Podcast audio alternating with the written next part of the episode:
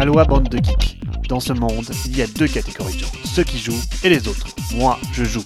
Vous, vous m'écoutez. Salut à tous, dans l'actu cette semaine, Asmodee continue à démanteler FFG. Gale Force 9 intente un procès à Wizard of the Coast, tandis que l'on tease de prochaines grosses sorties avec un nouveau The Crew ou bien la première extension pour Caverna. Côté pro, le démantèlement de FFG se poursuit avec cette annonce en grande pompe qui confirme que la licence Star Wars va être menée par la branche Atomic Mass de Asmodee. La licence qui compte de gros titres comme Légion, Armada ou X-Wing va connaître de belles évolutions en 2021.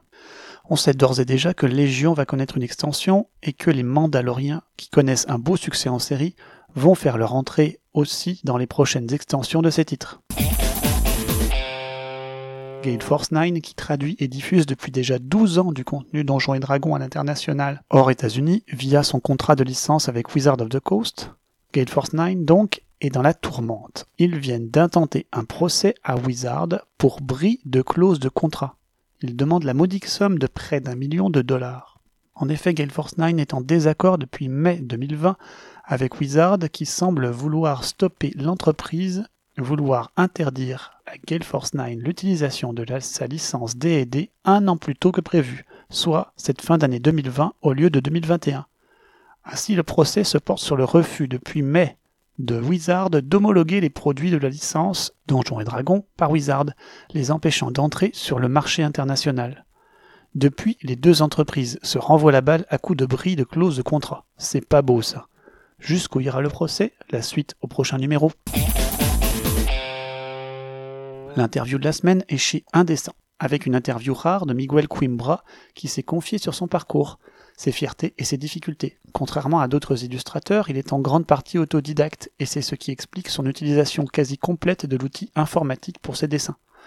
Il a décroché son premier contrat chez Days of Wonders par la voie traditionnelle de l'envoi d'un portfolio et un entretien des plus classiques il y a de cela quelques années pour entrer avec son tout premier projet Battle Lore, le jeu d'affrontement un ticket d'entrée qui lui a permis de réaliser plusieurs projets de Days of Wonders, puis Asmodee, jusqu'à illustrer les deux jeux très connus que sont Seven Wonders et Small World.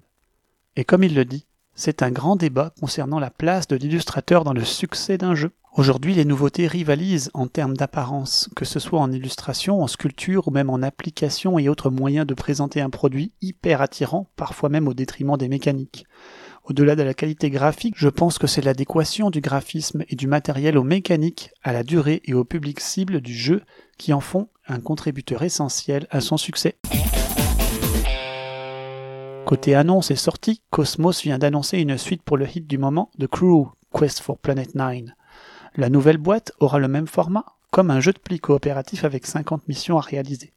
Cette fois-ci, nous serons placés à la tête d'un groupe de plongeurs qui vont écumer les profondeurs. Et oui, la communication sera encore une fois limitée pour espérer dénicher et pas trésors du fond des océans. Le jeu qui a ramené le jeu de pli sur le devant de la scène aurait tort de se priver de sa très grande popularité pour sortir un nouveau standalone. Et c'est pas moi qui vais m'en plaindre, tellement je suis heureux de revoir le jeu de pli, un jeu riche en stratégie, en subtilité, en interaction et en prise de risque, revenir concurrencer la hype de la débauche de matériel.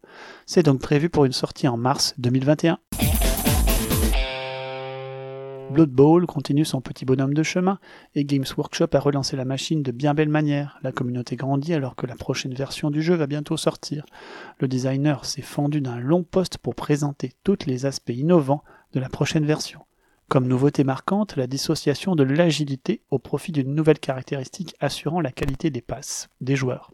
Dans un but de simplification, les règles de marquage des joueurs iront vers la simple adjacence ou non de la figurine à une autre. Enfin, des modifications amélioreront la gestion des équipes après le match, l'ajout de nouvelles caractéristiques pour marquer toujours plus la personnalisation des équipes et des joueurs. Dune Imperium sera le prochain jeu sous la licence qui renaît de ses cendres avec le prochain film en approche.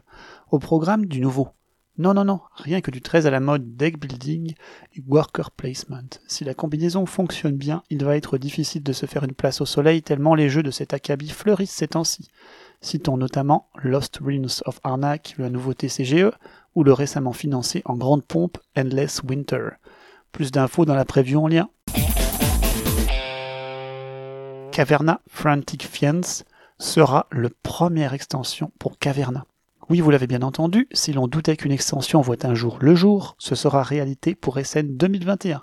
En voici le pitch. Une horde d'orques débarque. Il va falloir s'en occuper avant qu'ils n'envahissent nos terres. Vous pourrez maintenant aller chasser l'orque. Espérons que l'extension soit aussi bonne que celle d'Agricola. Je parle bien sûr de la géniale Les Fermiers de la Lande. Enfin, ne ratez pas le catalogue. Non, pas un bête catalogue. C'est le catalogue de Noël concocté par Bruno Catala avec ses très nombreuses sorties récentes et anciennes. Une belle autopromotion conclue avec un joli petit geste pour les joueurs.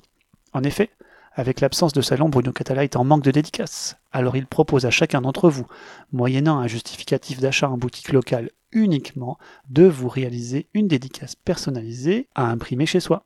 En voilà une idée qu'elle est bonne. Allez, c'est terminé pour cette semaine, je vous dis à dans deux semaines et d'ici là, jouez bien